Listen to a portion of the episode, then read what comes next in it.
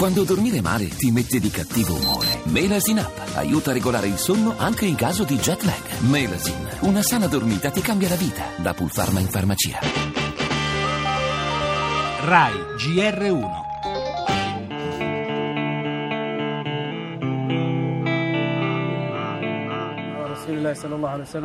Siamo partiti da Alessandria in Egitto il 7 aprile. Eravamo 500 migranti, in maggioranza somali. La barca si è capovolta. Abbiamo usato i pezzi di legno dell'imbarcazione per tenerci a galla.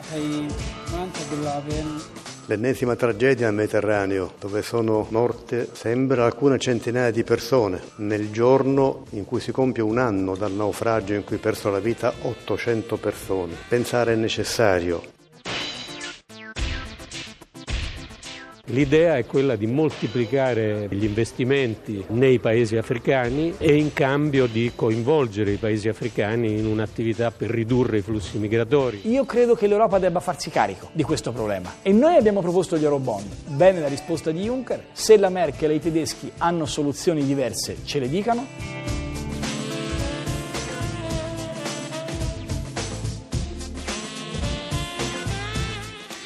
Intervenire, lo ha spiegato il ministro Gentiloni, nei paesi d'origine per cercare di arginare gestire il flusso di migranti in arrivo dall'Africa subsahariana, 25.000 sulle nostre coste solo dall'inizio dell'anno.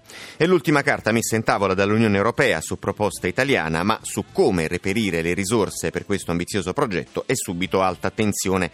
Berlino dice no a un possibile finanziamento con i cosiddetti Eurobond. Ci dicano loro allora cosa, come fare, ha replicato Renzi. Chiusa la rotta balcanica, il Mediterraneo torna drammaticamente all'epicentro delle rotte migratorie. Non si ha ancora certezza assoluta di quella che potrebbe essere un'altra carneficina. Almeno 200 profughi somali, eritrei, dei quali non c'è più traccia. Sono in fondo al mare, hanno raccontato i pochi sopravvissuti al naufragio.